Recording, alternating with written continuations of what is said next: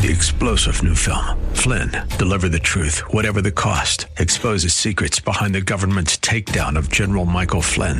Flynn knew what the intel world had been up to. He ordered the first audit of the use of contractors. This set off alarm bells. He told the truth. He was the most dangerous person for Donald Trump to hire. They had to get rid of Flynn. Flynn, deliver the truth, whatever the cost. Available now. Watch it today. Go to salemnow.com. Salemnow.com. And now back to Lifeline with Craig Roberts. We think about the Christian experience. We try to wrap our minds around what God's grace is and what that means. And of course, we can intellectualize this. We can attribute to grace unmerited favor. We can try to think through what this means. And yet, I have to be honest with you, in the hmm, 40 years, I guess, now that I've been a Christian, as much as I think about grace and appreciate grace and experience grace and have it touch my life on a day to day basis, there's an aspect of grace that I don't understand, and that's probably a good thing. Because there are aspects about grace that go so far beyond, I think, our ability to intellectualize it. This holy and righteous God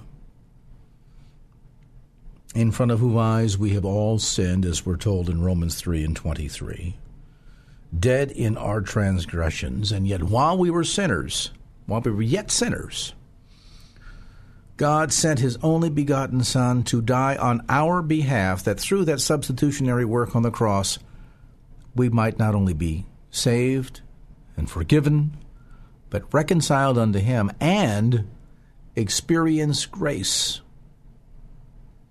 in our day to day lives. Brian Christopher has written a new book called Simple Gospel, Simply Grace How Your Christian Life is Really Supposed to Work. Um, Bob, by the way, is CEO of Basic Gospel and host of the daily call in radio program of the same name, Basic Gospel. And Bob, thanks so much for being with us tonight. Well, thank you, Craig. It's great to be with you. Looking forward to the time together. It's an important topic, I think, because um, believers, I think, of, of any stage in their walk with Christ need to be reminded of how incredible this grace is that God has shown toward us. And the totality of what it means as we see Christ as that bridge between uh, death and life, and, and what it means to be reconciled unto very God Himself because of His grace for us um, I think ought to simply leave every Christian, again, no matter what stage they're at in their walk with Christ, ought to leave every Christian absolutely with their minds blown by this. Oh, Craig, absolutely. absolutely. Um, most theologians, when they get to their later stages of life, and this has been through 2,000 years of church history, you know, when asked, you know, what is the most important subject uh, about Christianity, and they always – choose the word grace. Um, because e- even if they've been Christians for 50 years, 70 years, 80 years, they feel like they've just cr- uh, scratched the surface. And and grace is one of these big words. I mean, Jesus Christ is full of truth and grace. Jesus Christ is grace itself in in essence. And when you think how big Jesus is, that's when you start to get a idea of just how big this grace of God is and how powerful it is to make us alive together with Christ. So I think it's the most important subject, uh, most important word in the in the Bible, apart from Jesus Christ and, and the Word God itself. Is it a word that we need to keep coming back to again and again and again? In other words, uh, sometimes you, you, you hear some that might suggest that this grace is a one time experience, that God showed his grace toward mankind uh, there at Calvary. We can uh, partake of that grace in our salvation experience, and then once one once it's done, it's done. Is it, is it that way, Bob, or is it really an ongoing experience? Well, it's an ongoing experience. I say in the book, you know, once grace gets started, it never ends. And uh, you know, one of my favorite writers is D. Martyn Lloyd-Jones, and oh, yes. he said this: "The Christian life starts with grace, it must continue with grace, and it ends with grace. Grace, wondrous grace. You never can get away from it. And as soon as you start getting away from, you know, the grace grace of God, I find that's when things start to mess up." Um, I, I, I find that's when you know I get anxious, I lose peace, I've you know I have this restlessness inside. But every time I circle back to the grace of God and get a fresh look at what that exactly means in in my everyday life, things start to settle down and and and the peace of God that passes all understanding begins to fill up all the spaces in, in your mind. So I don't think we can ever get away from grace. I, I, I know most people and many folks um, communicate it as kind of first grade stuff, but really it is it is the foundation, it's the building, it's the roof, it's it's everything about this Christian life. Your book title, uh, Simple Gospel, Simply Grace, uh, might suggest that there's a simplicity to this. And I guess it's kind of interesting because it, it, it's simple to the degree that Scripture lays it out for us, and yet there's a level at which I don't know that we can ever really fully understand grace, can we? No, I, I don't think we can fully under understand it because it's it's really the essence of who Jesus is, and, and so we're ever going to be growing in our knowledge of of Christ and growing in the grace of God, and learning how this grace of God applies in in everyday life. So, it's a lifelong endeavor to grow in grace, and then uh, you know, when we go to be with the Lord, when He comes back, when we all receive these resurrected bodies, we're going to stand as as testimonies to the grace of God throughout eternity. Uh, and boy, just when you think of that, then you realize just how powerful and how wonderful this grace really is.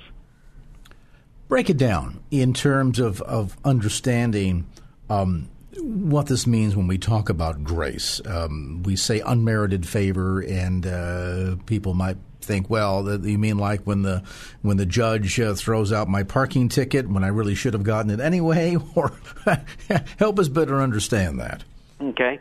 Well, I think that's a really good question, and uh, you know, if if uh, you know a judge throws out our parking ticket, or uh, a cop decides not to give us uh, a ticket when indeed we've been speeding, that's that's uh, on the mercy side of the equation. Um, so that's withholding from us what we justly deserve. Grace is giving to us what we do not deserve. Um, so grace is this very present, active word in our lives. So all of us, when we come into this world, we're dead in trespasses and sins. So spiritual death is a big problem. We don't deserve life. There's nothing that we could do to merit life. There's nothing that we could do to bring it about for ourselves. So God, in His grace, has to reach down to us, even though we were dead, and make us alive together with Christ. So that's the first aspect of God's grace. It's you know when you read that uh, passage Ephesians 2 8 and 9 for it is by grace that we have been saved through faith. It's it's a gift of God not of ourselves. Well the whole context of that passage is going from death to life that God makes us alive together with Christ. That's grace. He gives us what we did not deserve. And then it's this life of Christ that sustains us so we're always in His favor. Nothing can separate us from His love. Um, by His grace, He's forgiven us of all of our sins. By His grace, He teaches us to say no to sin and to live righteous, upright lives. By this grace, He builds us up. He encourages us. He gives us a brand new identity. He helps us through trials and tribulations uh, in life, and He works within us to bring about his purposes in our day-to-day experience. So grace touches every aspect of our life. So I, I like to say that most people think of grace as a word that covers the past, but actually it's a word that meets us at our point of need in, in the present and moves us forward. So it's a forward moving word uh, tied to Jesus Christ, His Spirit living within us. Um, that's just how wonderful it is. Bob Christopher with us tonight. We're looking at his latest book, Simple Gospel, Simply Grace How Your Christian Life is Really Supposed to Work. Uh, you might be a new believer in your faith and struggling through some of these questions, and, and uh, we want to encourage you to take the opportunity to get your questions answered. Maybe you've been in the, in the faith uh, walk for a lot of years, but there's still some things that you don't quite understand. A brief time out, back with more as Lifeline continues. And now back to Lifeline with Craig Roberts. Welcome back to the conversation. We're visiting with Bob Christopher. The book, Simple Gospel, Simply Grace How Your Christian Life is Really Supposed to Work. Let's talk a bit about this concept that you were sharing earlier that I, I think is an amazing one and it will help us perhaps understand a bit more about the breadth and depth of God's love for us. Um, you talked about grace and sort of the first part idea that we see it as withholding punishment. It's an idea of something that is being kept from us. So we get the speeding ticket, but the judge decides to let us go even though he knows, we know, yes, we broke the law, yes, we are deserving of this punishment, but regardless, the judge shows his quote unquote grace and keeps the punishment from us. But the grace of God goes so much further than that, as you were suggesting before the break, Bob, because it's not just a matter of God keeping a rightly deserved punishment from us, but then it's what He gives to us in and through that. Oh, ab- absolutely! It is. It is Christ Himself living in us. Uh, I've defined God's grace as this God's work in Jesus Christ to make us spiritually alive and to power, empower us to live in this world as His children.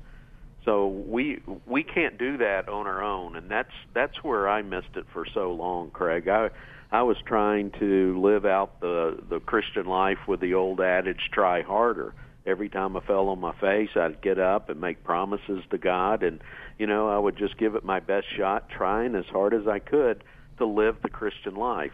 And the harder I, tr- I tried, the tighter sin's grip became in my life.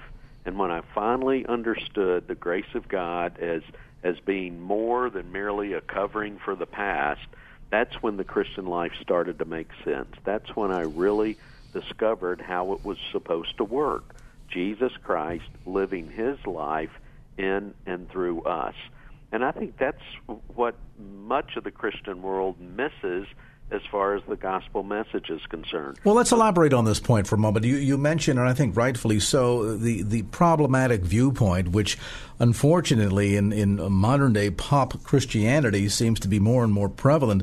This idea of Christianity being a, like a self help program or a self improvement program. Uh, we hear this kind of nonsense preached from the pulpit of, of Joel Osteen. Uh, it sounds to me uh, oftentimes like an Anthony Robbins seminar without walking on hot coals, and, and you have to pay, of course, uh, or contribute to the uh, to the offering plate at some point during the service.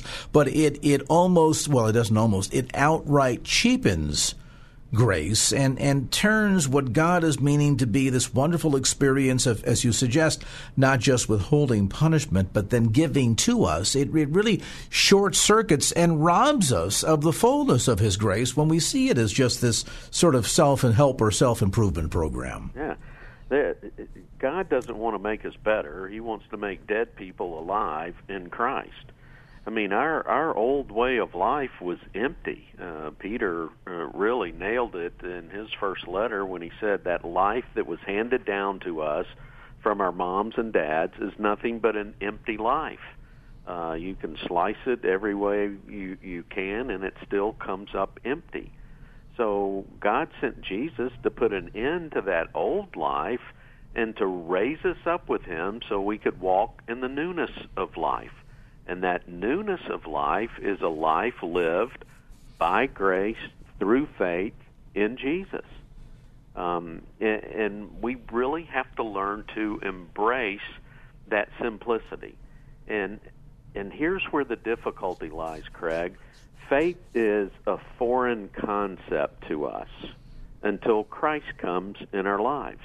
And then we start to discover what a life of faith is all about. So constantly from you know Genesis through Revelations, we see these reminders: trust the Lord, trust in the Lord with all your heart, and lean not on your own understanding. Those who put their confidence in the Lord, those who believe the Lord. That's the one thing that God is looking for from us a heart that believes Him.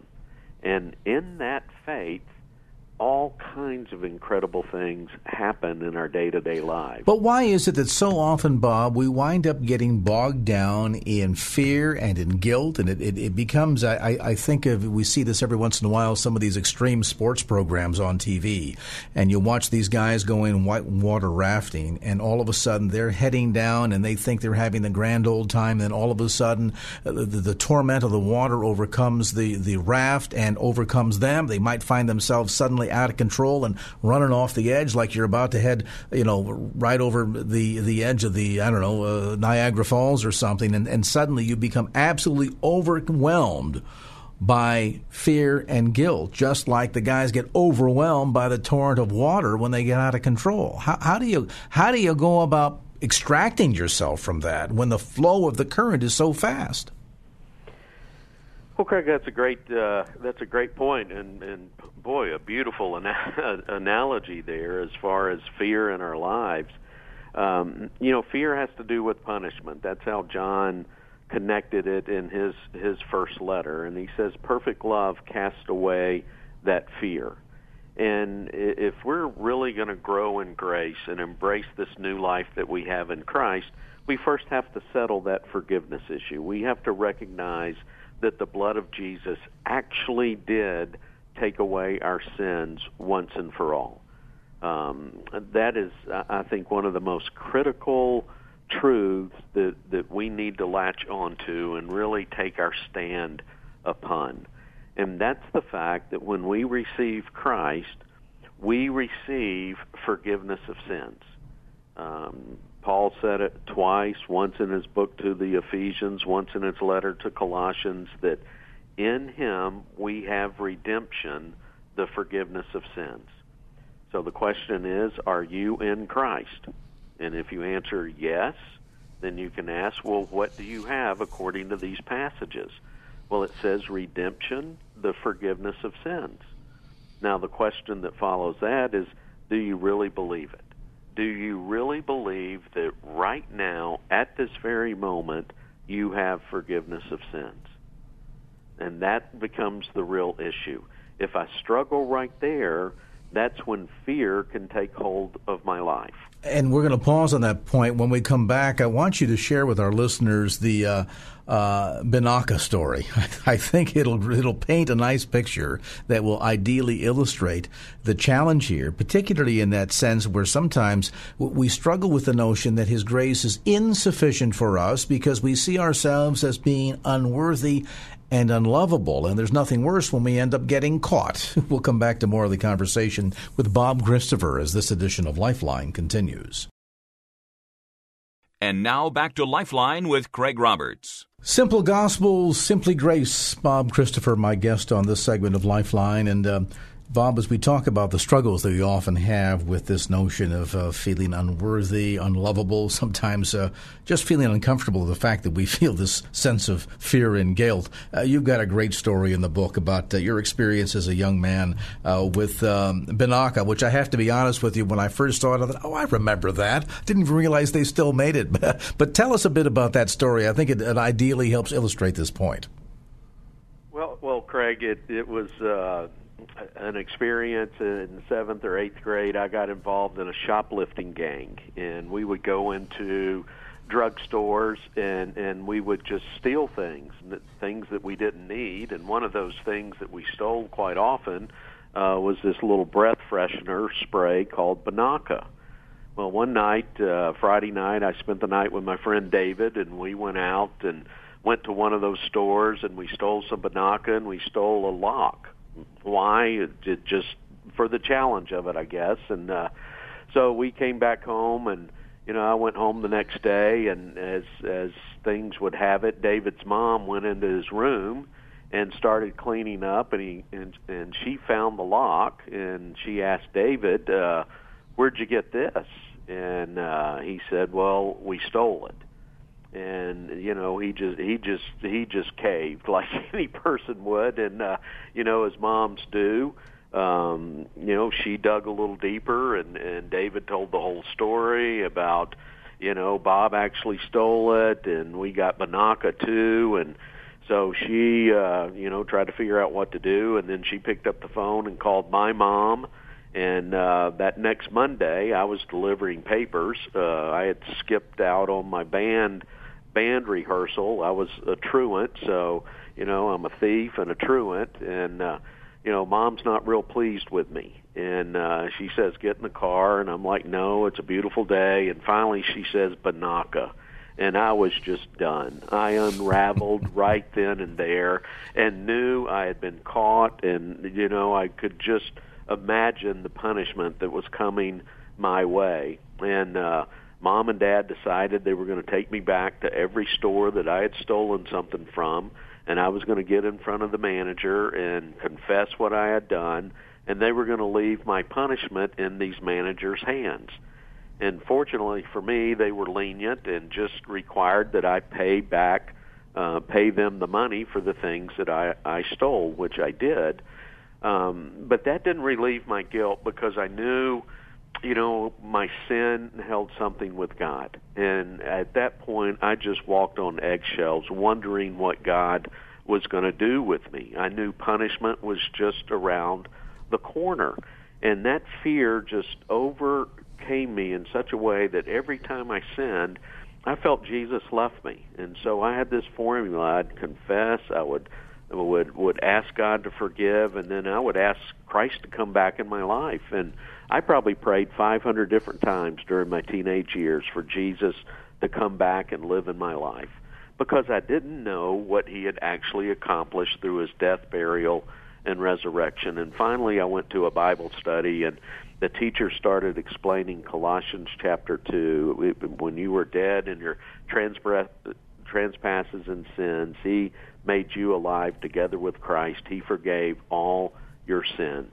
And that forgiveness just poured over me, just washed over me, and finally I rested in the finished work of Jesus. And that fear of punishment went away because I knew Jesus had taken my punishment for me. And in exchange for that, he gave me his righteousness. That's a pretty good deal. That's what grace is all about. God giving to us what we do not deserve. But because he loves us so much, he was willing to send Jesus to take our punishment for us so that we could stand in his presence as righteous as Jesus Christ himself. Let's get to some calls. We're going to head over to uh, Lee in Palo Alto. Lee, come on in with your comment or question for Bob Christopher. Oh, the Binaca story was wonderful. I think uh, probably a lot of people could identify with it. I sure could. I remember beating myself up for years.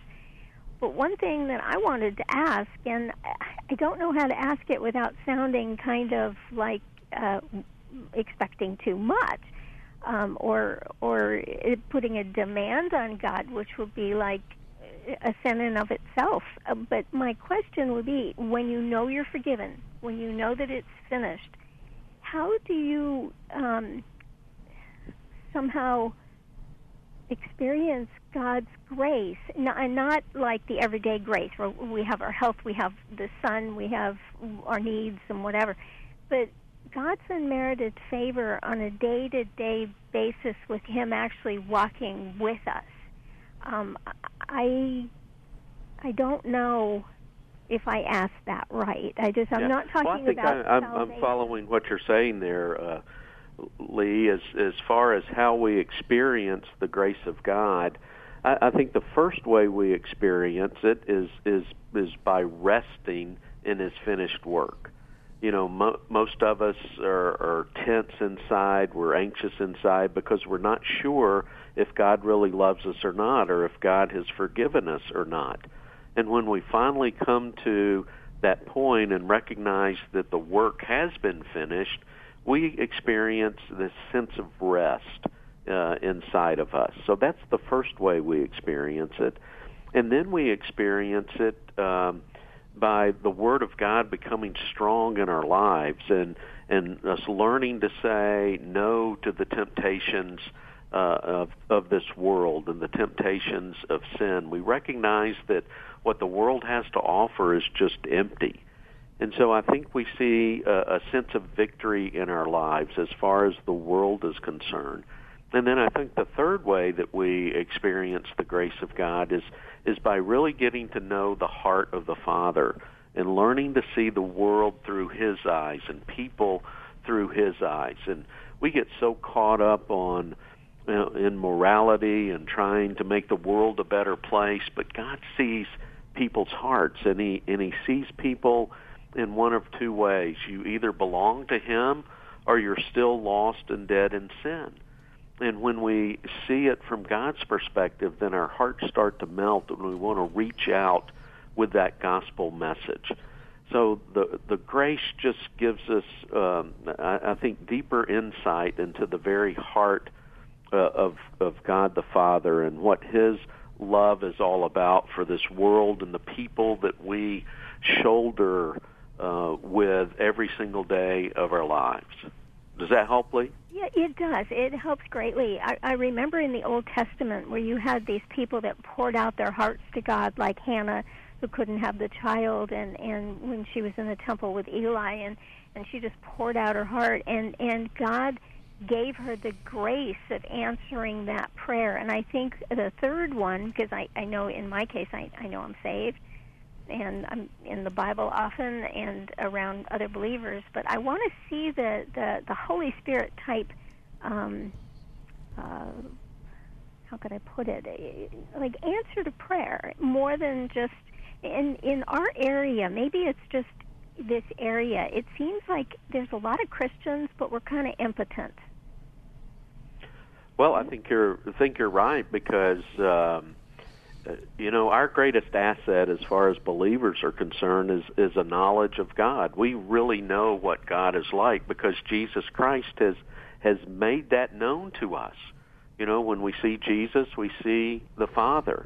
And so as we grow in our relationship with Jesus and as we grow in our knowledge of who he is, I think we're going to see our hearts melt toward the world in, in a way that we want to reach out and, and connect those people to the love of Christ just as we have been connected to the love of Christ. So just uh, just make it your prayer that Lord, I want to grow in your grace. I want to grow in in the knowledge of who you are.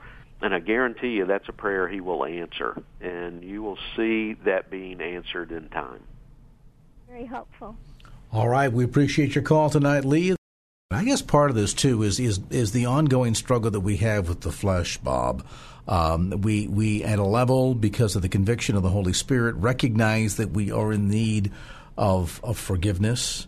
Uh, we recognize that we have sinned and offended a holy and righteous God, and and yet it's difficult for us sometimes. Once having had His grace extended to us, to fully accept that, embrace that, and I guess at certain levels, um, even learn uh, the concept of forgiving ourselves as much as God has forgiven us. I, I, got a kick in your book. You make reference, and this I think shows the, the level at which mankind struggles with this. That Stanford University here in our backyard actually has something they call the Forgiveness Project. Yes, yes, they do, and, and they're trying to figure out if forgiveness is really an essential part of of well-being and health and uh you know normal relationships and they're discovering that that's that that's the case um but but they spend a lot of time on this idea of forgiving ourselves. And, and it's interesting when you when you scour the word of god there there's no place there where god says you need to forgive yourself what he does say is stand firmly in the forgiveness that I've given you in Christ. And when you recognize that, then you're able to let go of the past. You're able to let go of those things that you've been dragging around in life for years and years and years. So when when we stand firmly in what Christ has accomplished, that's when we can really forgive ourselves and let go of the past and fully embrace um, the resurrected Christ here and now. Bob, we sure appreciate the time and the book, Simple Gospel, Simply Grace How Your Christian Life is Really Supposed to Work. The new book, by the way, published by Harvest House and available at Christian bookstores throughout the Bay Area as well as through Amazon.com and uh, Bob's website, too, Simple Gospel, Simply Grace.com. And there again is Bob Christopher, host of the call in radio program Basic Gospel. And now back to Lifeline with Craig Roberts. We are reminded that prayer is the key and faith unlocks the door from that wonderful hymn of the 1970s, wasn't it? Um, trying to think who sang that. I can picture him right now. Roger, it'll come to me. It's a sign of old age. Roger something or other. Prayer is the key to heaven. Sometimes you get a little overwhelmed, though, especially if you have a reputation for being a bit of a prayer warrior and you enjoy communing with God, and yet, boy, how do you do it? I, I don't mean how do you pray. What I mean is, how can you have a sense? When you say to somebody, for example, I'll be praying for you, are you good on the follow through?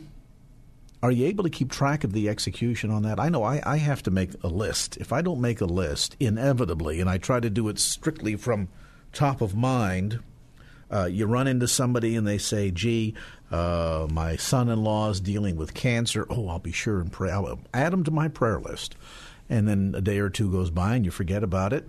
And then six weeks later, you run into him somewhere at the grocery store and they say, gee, my son-in-law is doing much better. Thank you for praying. And you go, oh my goodness, I had completely forgotten. Sometimes it can be overwhelming. And yet, is there a practical way in which you can pray for friends, family, community? Well, my next guest says absolutely yes. Simply learn to pray A to Z, a practical guide to pray for your community. Amelia Rhodes joins us. And Amelia, what a brilliant book. Uh, when I first saw this come across my desk, I thought, oh, another book on how to pray. Well, there's plenty of those out there. But then I started thumbing through and went, oh, wait a minute, this is a whole new idea. Thank you. Yeah, that um, that's kind of how I felt. We don't need another book on how to pray. We need something that will actually help us to pray. Because I'm much like you described. That has been my struggle too. Saying I would pray for people, and then weeks later realizing, wow, I only prayed once, maybe twice, and just feeling this conviction that I needed to follow through and be faithful long term. And, and as we talk about uh, lending a sense of, of organization, I, I, some people might shudder a little bit and think, "Oh my goodness, I have to get an Excel, Excel spreadsheet going now. right. right. I got to go buy a laptop so I have it handy." yeah, uh, I I know that I need simple things that help me, and that's how Pray A to Z started for me. Was just out of my own prayer life feeling very overwhelmed and convicted of, you know, running into people later and remembering, oh, I, I said I was going to pray long term. And uh, so I just came up with this very simple way, and it started out, you know, note cards, three by five cards, and it grew into a book. I never would have dreamt I would write a book on prayer because I felt like I was the least qualified person to do that. as you've approached this, you're you're taking it very um, topical in a sense, and I guess it's true that people tend to, at least my life experiences, tend to fit in, you know, not not not neat, clean pigeonholes, but it tends to be, for example, there's a couple of people on my prayer list right now that are dealing with cancer, mm-hmm. so they're in the cancer category, mm-hmm. and then it seems perennially there is somebody that I know that's got a son or a daughter or a grandson or a grandchild that's kind of wandered away from the Lord, and mm-hmm. And uh, you know maybe they've had a run in with the law and things of that sort. So it seems as if um, the older we get, the health concerns, of course, tend to pile up. But it seems as if there are certain perennial categories that that tend to be kind of repetitive. The names may change, but the needs are kind of the same. Does that make sense? It does, yeah, and that's how it started for me. It was after taking several phone calls and emails from friends all in one day big, heavy requests, adoptions that weren't going well, cancer diagnosis, um, a marriage that was falling apart. When I realized, you know, this is heavy and overwhelming, and I asked God to help me be more faithful in my prayer life, and that was what I, the conclusion I came to that so many people are struggling with the same types of things. What if I were to pray by category and maybe take one or two per day? And so that's how A became adoptions and B became bullying, and then we expanded doing several topics per letter. And I found it, um, I kept the topics broad enough so that, yes, under cancer, you will remember your friends, their family members, their caregivers, their hospital staff caring for them, really just very broadly covering all of those struggling with the various topic. And uh, let's see, 26 letters in the alphabet that kind of takes us through um, A to Z literally over the course of a month. Right. Right. And I ended up starting with one topic per letter, and then I ended up expanding it to five. So there are 150 different prayers and topics in the book, and um, two for each letter are actually prayers of praise. Yeah, I noticed that. And and was it intentional that you included that in there? Because you know, so often we think about, uh, you know, the, the, Scripture talks about going and bringing to the Lord our prayers and supplications, and it tends to usually be a laundry list of Heavenly Father, I need, so and so needs, the other one needs, and it's it's typically uh, all very one way communication in that sense. Uh, mm-hmm. You know, we could almost uh, if if if heaven had an email address, we would we would do that and just say, you know, dear God, here's my list uh, get right. back to me when it, when you've answered all those requests. Right. You're, you're, you're suggesting a dynamic here that that really helps to not only give us a better sense of discipline about our prayer, but also helps to enrich our relationship with God. Absolutely, because as I prayed, you know, and I was we're looking at you know very heavy topics that we're all facing in our communities we've mentioned cancer, but then like praying for the homeless and those who are serving them, um, zero prejudice, uh, our lawmakers, all of those big things happening in our communities. It can be very heavy, and I found myself even in prayer just feeling just this darkness and feeling overwhelmed. But when I began to praise God and recognizing who it is that I'm talking to, it really lightens the load because we remember that every need we have is met in who He is and it was very exciting as I wrote it. So, for example, like C was cancer and caregivers, and then praising God that He's the comforter. How very often, you know, these prayers of praise match up with the needs, and recognizing, yes, we have these hard and heavy things, but remember, He's Almighty, He's the comforter, He's our helper. There's also another dynamic to this that fascinates me, and I and I think it's one. You know, eh, eh, some people that kind of approach prayer casually uh, do it. They know they need to do it. They have a sense that it moves the hand of God, so they're obedient in that fashion. But there's lacking any sense of organization. It's easy to rack up the list of all the prayer needs mm-hmm. and then forget about the times and they are frequent when God answers prayer. And I'm wondering if, in this fashion, in in giving a greater sense of organization to uh, how you pray and remembering to, to remember all the needs that are brought forward, is it also a tool in helping you keep track of wow when god answers prayer let's make note of that too and right. also give thanks to the lord in acknowledging the fact that here's another case where he's answered prayer? Absolutely. With with each topic i started out with a scripture because i i really believe in starting with god's word. What does god say about this topic and this particular issue and then in the prayer prompt, just a couple sentences, you know, remembering all of the people who are going through this. And then many times I prompted people, you know, think about the times where God has moved in your life in this area and give thanks for that.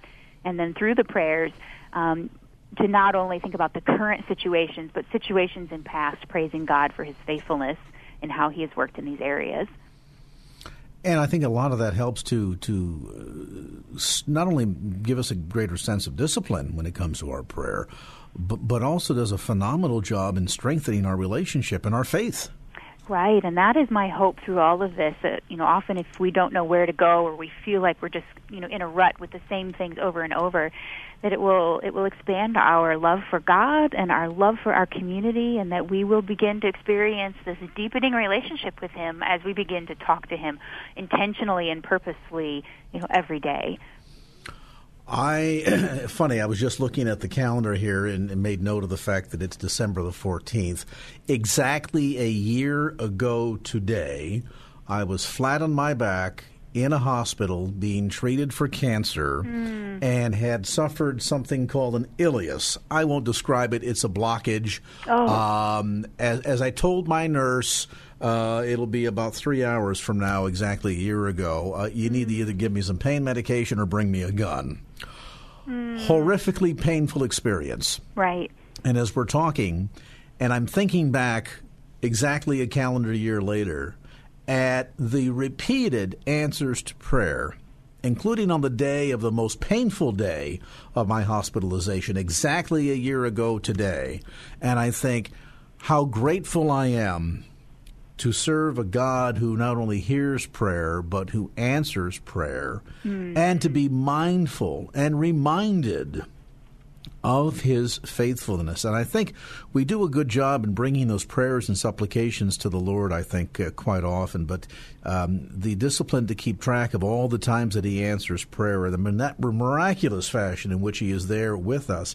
Sometimes oh, yeah. we kind of give mental assent to that, but I think actually writing it down and saying, well, we prayed for Uncle Charlie starting on this date, and X number of days, weeks, whatever later, here's the date when God answered the prayer this can be a wonderful resource too. The book is simply called Pray A to Z, a practical guide to pray for your community. That's Pray A to Z, and uh, newly published by a Worthy Inspired.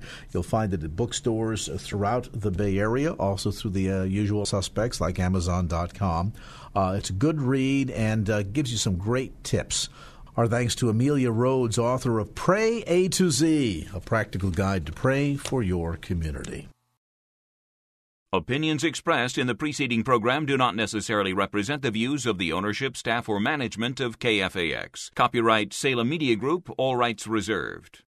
Three star general Michael J. Flynn, head of the Pentagon Intelligence Agency, knew all the government's dirty secrets. He was one of the most respected generals in the military. Flynn knew what the intel world had been up to, he understood its funding. He ordered the first audit of the use of contractors. This set off alarm bells. The explosive new documentary, Flynn, Deliver the Truth, Whatever the Cost, and covers the facts behind this scandal. Flynn told the truth. He was the most dangerous person for Donald Trump to hire. I find out the worst enemy that I'm going to face in my life is right here in America. They took my assessment and they wanted me to change it. And I was like, I'm not changing it. They had to get rid of Flynn with in depth interviews, archival footage, and never before seen personal records of the man behind the headlines. I just felt like I was drowning. Flynn, deliver the truth, whatever the cost. Available now. Watch it today. Go to salemnow.com. Salemnow.com.